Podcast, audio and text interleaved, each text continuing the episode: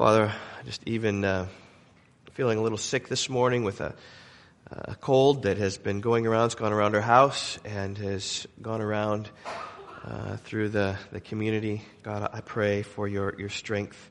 I just right now to open your word. May I, I preach it with passion, with clarity, and with truth. Father, that your word would be lifted high, that I would, in some regards, in many ways, stand behind your word um, and see you and your glory in front of all of us to behold. Thank you for the wonderful truths that you have in your word, and, and especially even today as we think about um, just the, the glories of imputed righteousness to us. That we, sinners though we are, are, are made righteous through faith. Father, I pray that we would rejoice in that in every way. So stir our hearts to hear the gospel afresh this morning that we might be eager to preach the gospel. Pray in Jesus' name. Amen.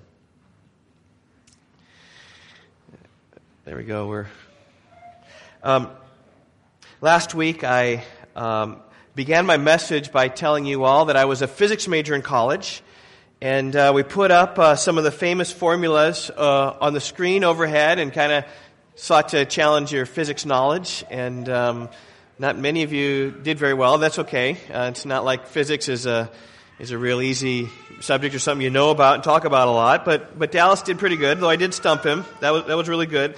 Um, and, and, I tied the the basic formulas, just the the core. Uh, laws of the universe to what we looked at last week in Romans 3:27 to the law of faith. That is, right, in the most simplest basic terms that our salvation comes to us by faith alone. And I argue that this law of faith is as fundamental to our salvation as is the law of gravity in the universe. And you may as well float upwards than to be saved by anything else other than through faith in Jesus Christ. Now, one of the things when I was in college, just, just always on my mind was, was this fact. I was, I was keenly aware of this, is that we were trying in our physics classes to, to study what reality was. We weren't creating reality in of ourselves, but we're searching for ways in which the, the universe actually worked. And so, right, in other words, right, the, the universe didn't change when we came up with a formula to describe the universe. Rather, the, the world behaves in a certain way, and, and these formulas are, are merely a, a, way of uh, understanding the way the world works. And so, discovering a formula or discovering a, a property of physics was merely an expression of how things fundamentally work, right? And so think about Isaac Newton when that proverbial apple fell on his head in the 1600s and he had that eureka moment and he really understood that how gravity worked and how motion worked kind of uh, quickly, and he had a breakthrough in understanding how the, the universe works. It's not that Newton developed these laws, is that the laws were already there. And uh, Newton merely gave understanding to these laws as he expressed them in his laws of motion. The laws of motion were at work in our creation when Abraham walked the earth, when David walked the earth, when Jesus walked the earth. It's just simply we as a human race didn't quite understand how it, how it worked, but with Newton, our understanding of those laws came into full focus. And, and when it comes to the law of faith, one, one of the things we're going to find out even this week is that the law of faith has been at work in our world since the days of Adam. That we would always approach God by faith. And this law of faith was true during the days of Abraham. It was true during the days of David. And it's true in our days as well. In other words, right, the law of faith, that we come to God on faith, by grace alone, through faith alone, has always been there. But with the advent of the New Testament, with the advent of Christ and his, his revelation, his exposures, he was put forth publicly as a propitiation his blood, we've come to understand um, clearly, more, more clearly, how it is that law of faith works out. And the fact that, that this law of faith has been working throughout the whole biblical story of redemption is what Paul labors to show in Romans chapter 4, which is where our text is this morning. So I invite you to open your Bibles to Romans 4. If you don't have a Bible, there should be one in the pew and in front of you. We're talking page 941 is, uh, is where we are. You can see Romans chapter 4 verses 1 through 8. I want to just read this text. I want you just to listen for Old Testament because Old Testament is going to come out of here quite, quite strongly. Paul writes this, What shall we say? What then shall we say was gained by Abraham, our forefather, according to the flesh. For if Abraham was justified by works, he has something to boast about, but not before God. For what does the scripture say? Abraham believed God, and it was counted to him as righteousness. Now, to the one who works, his wages are, are not counted as a gift, but as his due. And to the one who does not work, but believes in him who justifies the ungodly, his faith is counted as righteousness. Just as David also speaks of the blessing of the one to whom God counts righteous apart from works. Blessed are those whose lawless deeds are forgiven and whose sins are covered. Blessed is the man against whom the Lord will not count his sin. Now, one of the first things I hope you noticed in my, my reading there of that text is the mention of two Old Testament saints, Abraham and David. Abraham is mentioned three times in verse 1, in verse 2, and in verse 3. David is mentioned in verse 6. And, and Paul's argument here is that, that both of these men were saved through the law of faith. And there's nothing new about this way of salvation. They were saved by, by faith alone. Now, the terminology in these verses are a little bit different. Paul doesn't use the phrase law of faith as he did in chapter 3 and verse 27. Rather, he uses the term counted righteous. Counted righteous. Your, your translation, if you have the NASB or the NIV, might be say credited righteousness. Or if you have the, uh, the New King James, it might be translated accounted righteous. That's what we're, we're talking about. We're talking about being credited with righteousness. And, and though the phraseology between that, credited with righteousness, and law of faith is different, it's really fundamentally getting at the, the same thing that God grants us righteousness through faith alone. And that's what the law of faith is getting at. In fact, this phrase, counted righteous, is three times here in our text. Look at verse 3. It says this For what does the scripture say? Abraham believed God, and it was counted to him as righteousness, or credited to him, or accounted to him as righteousness.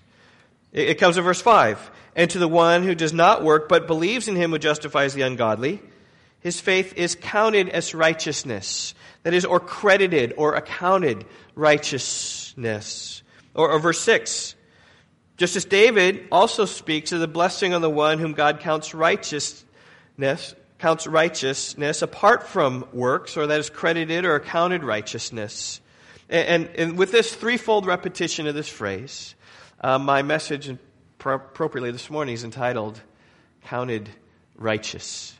And these three repetitions, each one is going to form a, a different point to my message this morning because that's how, how, it, how it works. Because the first one talks about Abraham, and, and the second one talks just about an illustration in general, and the third one talks about David. Now, before we actually get into my, my message or into the, uh, the outline, I do want us to think about what it means to be counted righteous. Now, I wasn't an accounting major in college. I was what? I was a physics major, good. Uh, but I, I know only a little bit of, about counting, accounting, but I know enough I know enough that you put the credits on the left and the debits on the right. Uh, I know that credits are the things that are, are good for your bank account, right? they are the things that, that increase your account, and debits are the things that, that reduce your account. So credits are things like income, or maybe a gift, or maybe some equity. Debits are the opposite. They are like payments or, or debts or liability. And when it comes to our salvation, by faith, God credits us or, or benefits our account with righteousness. In other words, God gives us a righteousness that we neither earned nor deserved. It's by His grace through the merits of Jesus Christ who earned it for us. That's what we mean by counted righteous. And we can see this in our first point. My first point is simply this Abraham, verses 1 through 3. Abraham. Because that's what verses 1 through 3 talk about. And by the way, in Romans 4, we're going to see Abraham talked about a lot. Um, his name comes up in Romans 4, I, I think it's um, seven times. Um, but the pronoun referencing him comes up 18 times. And, and once you get out of Romans chapter 4, his, his name comes up in uh, Romans 9 and Romans 10 just to, by way of just slight reference. So Romans 4 is like owned and dominated by Abraham as, as Paul continues to bang home this, pain, this point that justification by faith is nothing new. In, fact, Abraham, the father of faith, is where it is most clearly demonstrated. And so just, just look and see what Abraham experienced. Counted righteous. What shall we say then? Verse 1 was gained by Abraham, our forefather, according to the flesh. For if Abraham was justified by works, he has something to boast about, but not before God. For what does the scripture say? Abraham believed God, and it was counted to him as righteousness. So Paul right, begins verses 1 and 2 by, by pointing out that Abraham's favor with the Lord was not based on his works. All you need to do is really reflect on the life of, of Abraham. And you see that by God's grace, he was called from the land of Uz. Uh, he came from an, an idol worshiping family, not from a, a God fearing family at all. And when it came to his life, he wasn't particularly righteous. Um, two separate occasions, we see him lying. Uh, we see him more interested in himself than he is the purity of his wife. Ready to give up his wife than his life. In, in chapter 16, he pursues the desires of his flesh. And, and when it comes to his relationship with the Lord, he was never made righteous because of his works. Rather, as verse 3 points out, that Abraham believed God and it was counted to him as righteousness. And see, when your faith is counted to you as righteousness, you have nothing to boast about. Because, see, the law of faith excludes all boasting, like chapter 3, verse 27 we looked at last week. Then what becomes of our boasting? It is excluded. By what kind of law? By a law of works? No, but by the law of faith. When you're, when you're reconciled to God simply by faith alone, all boasting goes out the door. In, the same way, in chapter 4 and verse 2, Abraham, it says he's, he's got nothing to boast about. If Abraham was justified by works, he has something to boast about, but not before God. But he wasn't justified by works. He has nothing to boast about. And the reality is in verse 3 Abraham believed God, and it was counted to him as righteousness. Now, that's a quote from Genesis 15 and verse 6. And it would do well for us just simply to, to go back there, turn back there in your Bibles to Genesis chapter 15. Uh, we're talking page 10 in your Bible, right there at the, the very beginning. Um, I just want to read the story here about where that quote comes just by reading it and commenting just lightly on it so we can catch the thrust of how it was that Abraham was counted righteous. Now, Genesis 15:1 says after these things, that is after Abraham's rescue of his nephew Lot, that is after Melchizedek's blessing of him, says the word of the Lord came to Abram or Abraham in a vision. Fear not, Abram, for I am your shield. Your reward shall be very great. But Abram said, and I'll just put in parentheses here, unbelieving, O Lord, what will you give me? For I continue childless, and the heir of my house is Eliezer of Damascus. And, Abram said, Behold, you've given me no offspring and a member of my household will be an heir. See, God had promised to Abraham back in chapter 12 that his descendants would be a great nation, and Abraham at this point hadn't seen it come to pass. In fact, Sarah was uh, barren. Sarah was old. Sarah had no hope for children. When it came to an inheritance, he had no child. His heir would be a household servant, this Eliezer of Damascus.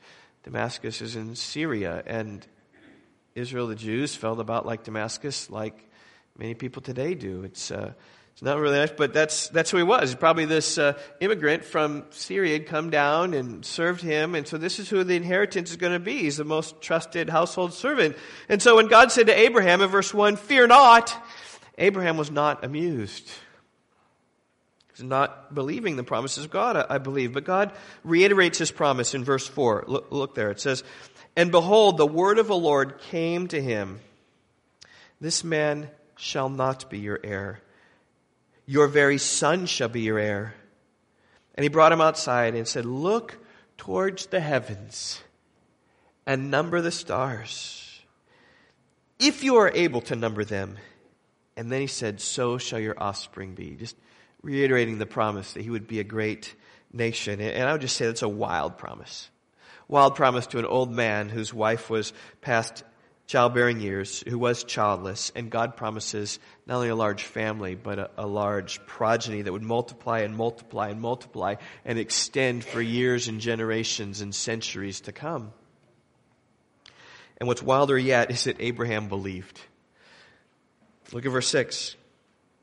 And he believed the Lord, and he counted it to him as righteousness.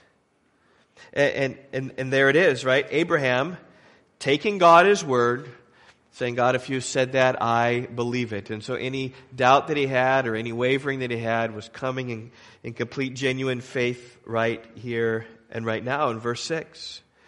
And, and you think about from God's perspective, right? Abraham's perspective is that he believed the Lord.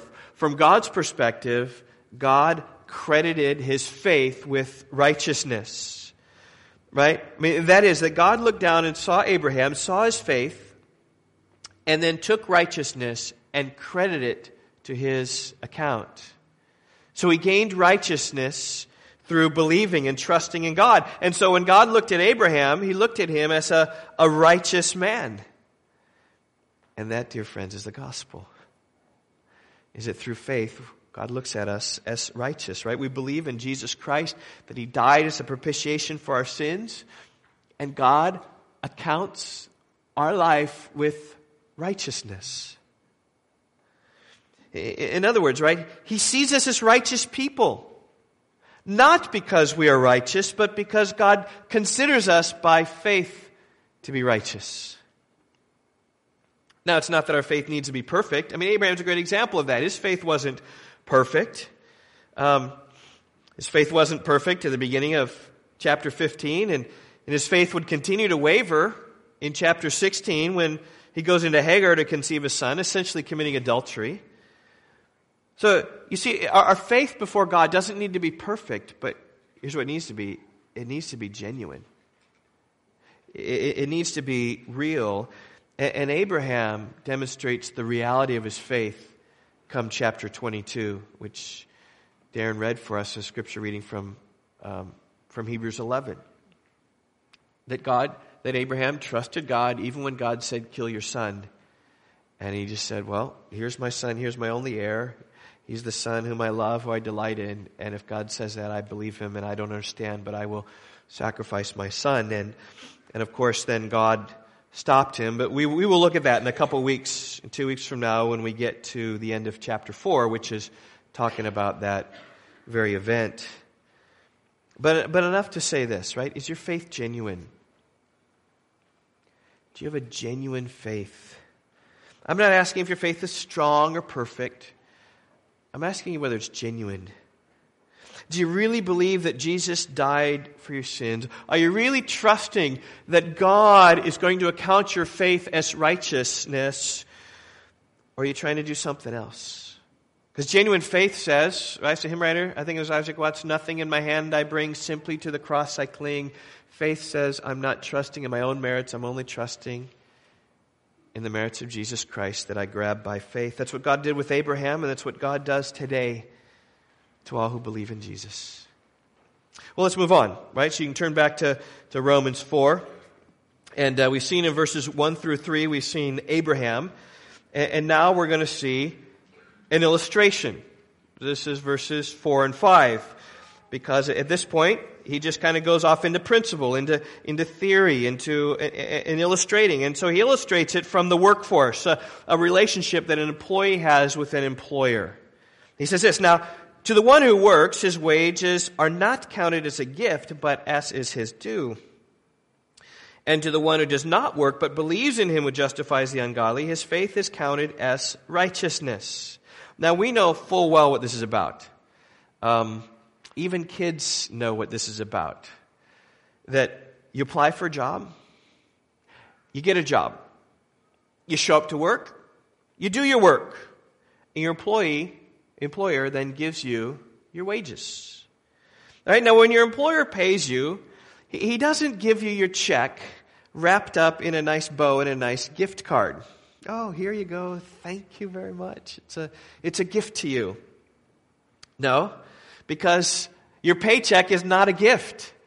It's not a gift in any way because you earned it, you deserved it, it is yours. And your employer is simply making good on the deal that you made with him beforehand. Right? You agreed to work, he agreed to pay.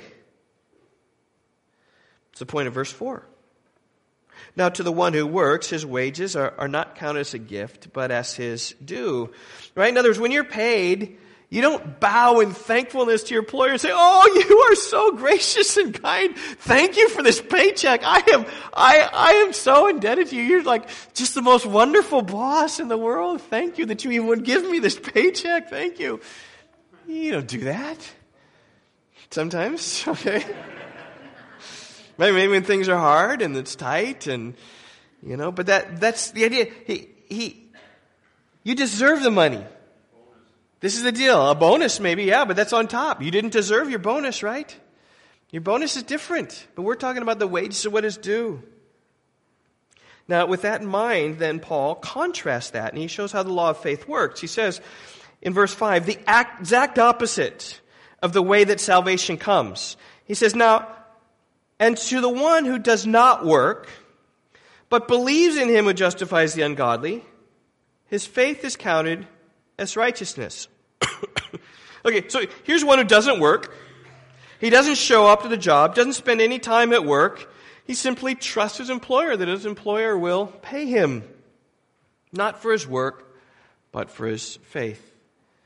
Now, there's ways that that breaks down all, all over the place in love to God and how faith really expresses itself. But what, what Paul is emphasizing here is that the one who doesn't work, but simply believes in God who justifies the ungodly, his faith is accounted, credited as righteousness. So picture a teenager.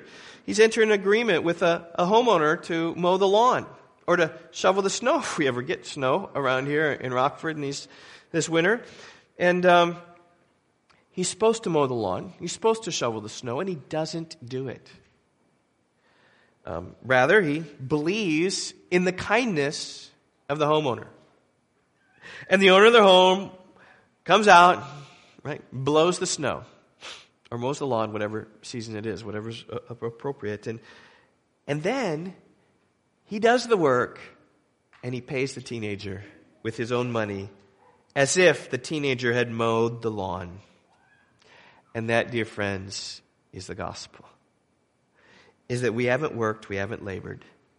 Jesus worked and Jesus labored, and we receive the reward of righteous standing before the Lord simply because we believe in Him. It's the law of faith. That is what it means to be counted righteous. That's exactly what Paul says in verse 5. And to the one who does not work, but believes in Him who justifies the ungodly, his faith is counted as righteousness. Now, I tell you, that, that's just difficult to understand.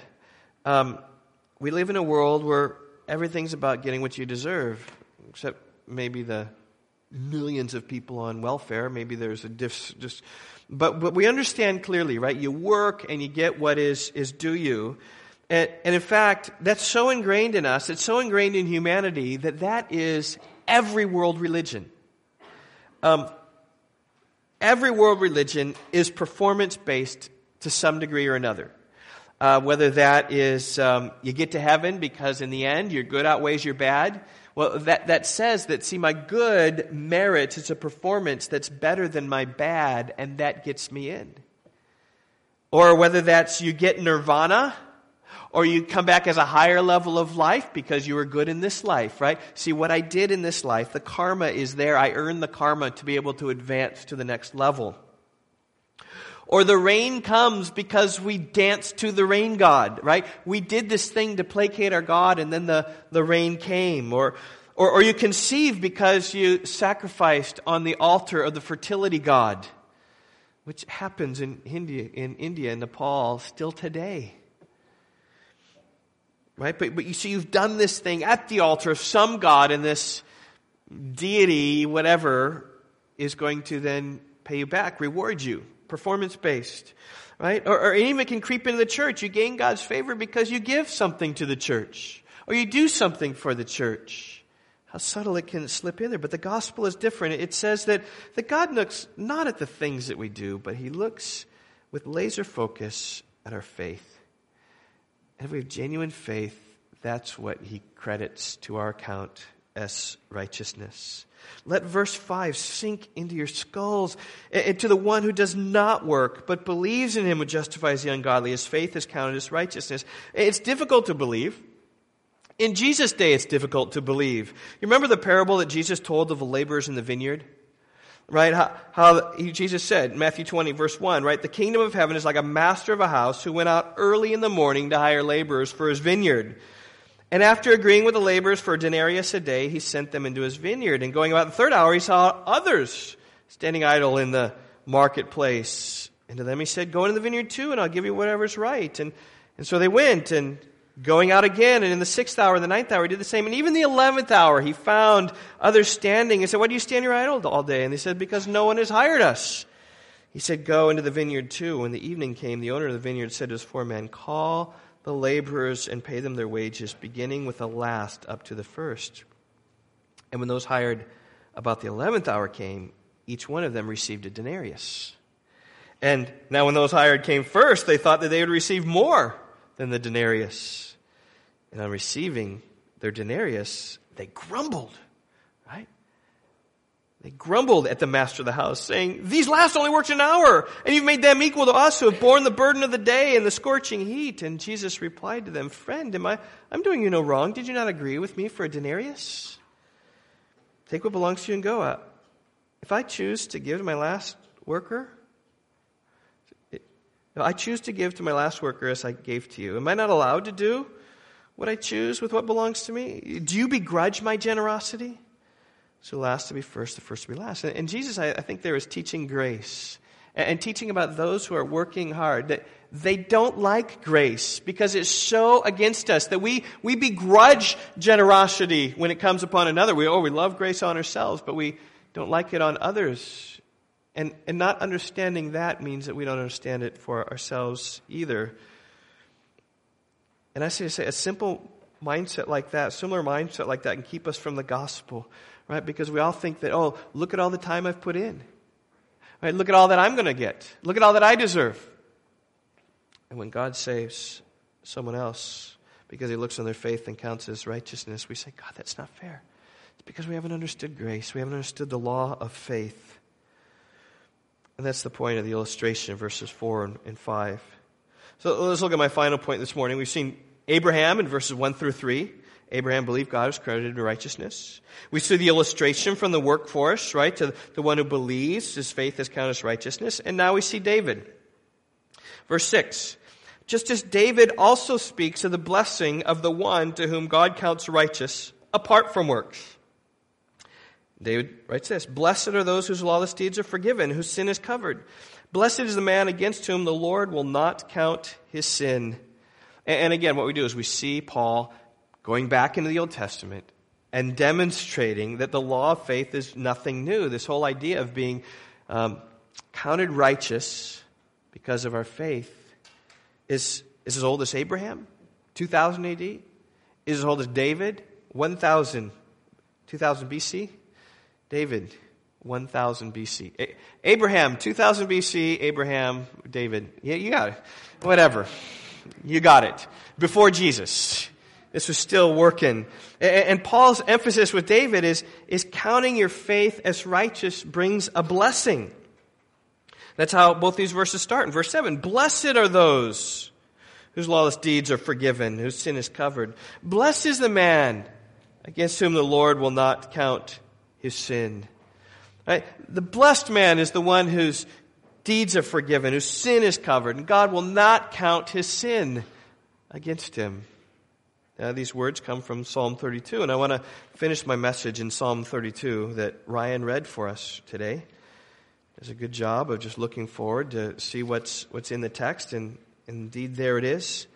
Psalm 32 is where David comes from, page 462 in your Pew Bible. It's a, it's a great psalm of confession. It's a psalm of forgiveness. It's a great psalm that shows the pains and trials and anguish of sin. And it's David's experience really with God's grace of forgiveness. And God's grace of forgiveness ends in a testimony of blessing. Now, we don't know for sure when David wrote this. Um, but my guess is that these words in Psalm 32 probably came after the sin with Bathsheba, after his affair with, with her. They probably came after David's unwillingness to confess his sin for more than a year. And they, they probably came only after David confessed his sin. Now, these verses here in Psalm 32 are not in chronological order. And I, I, believe that's because in verses 1 and 2 speaks about the blessing of forgiveness, the, the blessing of being counted righteous by, by faith. And the blessings of forgiveness stands first, and then he tells a story and you can read it that way, and that's how we're going to end. We're going to emphasize that. But what I like to do is just read it chronologically because his story begins with sin. His story begins with the agony of unconfessed sin. Look at verse 3 and 4. David says, When I kept silent, that is, silent about my sin, my sin was there, many saw it, but I kept silent about it, and he, being the king, was not confronted until Nathan confronted him. But when I kept silent about my sin, here it is, my bones wasted away through my groaning all day long. For day and night your hand was heavy upon me. My strength was dried up as by the heat of summer. I say this, church family, never underestimate the effect that sin will have on your physical well being. David knew the pains of unconfessed sin. and he said, I had bodily pain because of my unconfessed sin. He said, I had depression from my unconfessed sin. I, I had no energy. I preferred to lay on the couch because of my unconfessed sin. He, he describes it here at the end of verse 4 as my strength was dried up as by the heat of summer. Right? Summer, you think about summer, you think about, say, the desert, when, when just energy is just zapped from you. Right? Whether it's humidity or not, it's just summertime and it's just hot. You're, you have no energy. You'd rather stay inside than to go outside and work. And that's the curse of, of many countries near the equator is it just it's so hard to work because it's so hot outside, it's just hard to labor, and you have lots of lazyish people there. But lots of that is due to environmental just heat. And but David says here that because of my sin, it was as if I lived near the equator in this immense heat that was oppressive. That I didn't want to go out. he said, My bones wasted away. He said, I was groaning all day long. There was something about just skeletal was difficult. I was wasting away. Such is the effect of unconfessed sin. Finally, he came to his senses and confessed his sin. Verse 5 I acknowledge my sin to you. This is a prayer to God, right? And I did not cover my iniquity. I said, I will confess my transgression to the Lord, and you forgave the iniquity of my sin. This is just confession. And see, how easy is confession? It's just words from your mouth. It's some sentences. Even, even you could say it like this I was wrong. I sinned. Please forgive me. I mean, you could say, I was wrong. I sinned. Please forgive me in less than three seconds. How easy it is. And yet, how hard it is. Pride keeps us from confession. Love of sin keeps us from confession. It's hard to admit sin's done. Hard to admit our wickedness. And it took David a year. If you read 2 Samuel 12, you realize it, it took him a long time. He thought he'd hit it. He thought he hit it pretty well. Until Nathan came along and said, You are the man. And God used Nathan the prophet, who stood boldly to confront him of sin, to then confess his sin to the Lord. And what David did, he knew great blessing. Verses 1 and 2. This is the point of the psalm. This is the, the joy of David. This is what Paul was getting at. Even David, right, expresses the blessedness of the one who's, who's been counted righteous by faith. And he says this, Blessed is the one whose transgression is forgiven, whose sin is covered. Blessed is the man against whom the Lord counts no iniquity, and in whose spirit there is no deceit. That is the one who has, has opened up and confessed his sin to the Lord and found Psalm 103 that some of us are working on memorizing. Right? The Lord is gracious and merciful, abounding in steadfast love. He knows our frame. He remembers that we are as dust. As a father is compassionate on his children, so he has compassion upon us. He will not hold our, our sins and our iniquities against us. And as David found God to be a, a gracious and forgiving God, as he opened up his sin, he, he finds there's great blessing there. Great blessing, verse 32, about the one whom the Lord counts no iniquity. And what I'm talking about here is when he counts you righteous, and here he's just kind of doing the, the opposite thing. He's not looking at your debits and counting them. He's not counting them. He's giving you credits of righteousness. I just say this, church family. Do you know the blessing of forgiveness? Have you experienced the joys of knowing your sins are wiped clean? That God will not count your iniquity against you. This, my friends, is the gospel. That, that if you confess your sins, He is faithful and righteous to forgive you your sins and to cleanse you from all iniquity. See, it's, it's not your, your works that save you, it's your faith and trusting in the Lord that, that He will count your faith as righteousness. And then David in verse 6 then turns. Turns to all of us. He says, Let everyone who is godly offer prayer to you at a time when you may be found. Surely in the rush of great waters they shall not reach him. He's talking to the godly. Cry out to the Lord. Confess your sins to the Lord. And then he just testimony God, you're my hiding place. You preserve me from trouble. You surround me with shouts of deliverance. And then he says in verse 8, I will instruct you and teach you in the way to go. I will counsel you with my eye upon you. I'm telling you the way to go. And what's the way to go? It's confession you find forgiveness in Christ. Just don't be like this horse or mule without understanding, which must be curbed with bit and bridle, or it'll stay near you. Many are the sorrows of the wicked, but steadfast love surrounds the one who trusts in the Lord. You want to find a place filled with sorrow? Just with wicked people who are pursuing their own passions and pursuing their own sin. It's just natural consequences come to that. Sin never brings joy and happiness. But when you're confessing your sin, when you're trusting in the Lord, it's the steadfast love which surrounds you. And so, even David here says, Be glad in the Lord and rejoice, O righteous, and shout for joy, all you upright in heart. And really, what he's getting at here is this is the gospel. I've confessed my sin, I have found forgiveness, and you do the same. Sounds an awful lot like the theme of the book of Romans, does it not?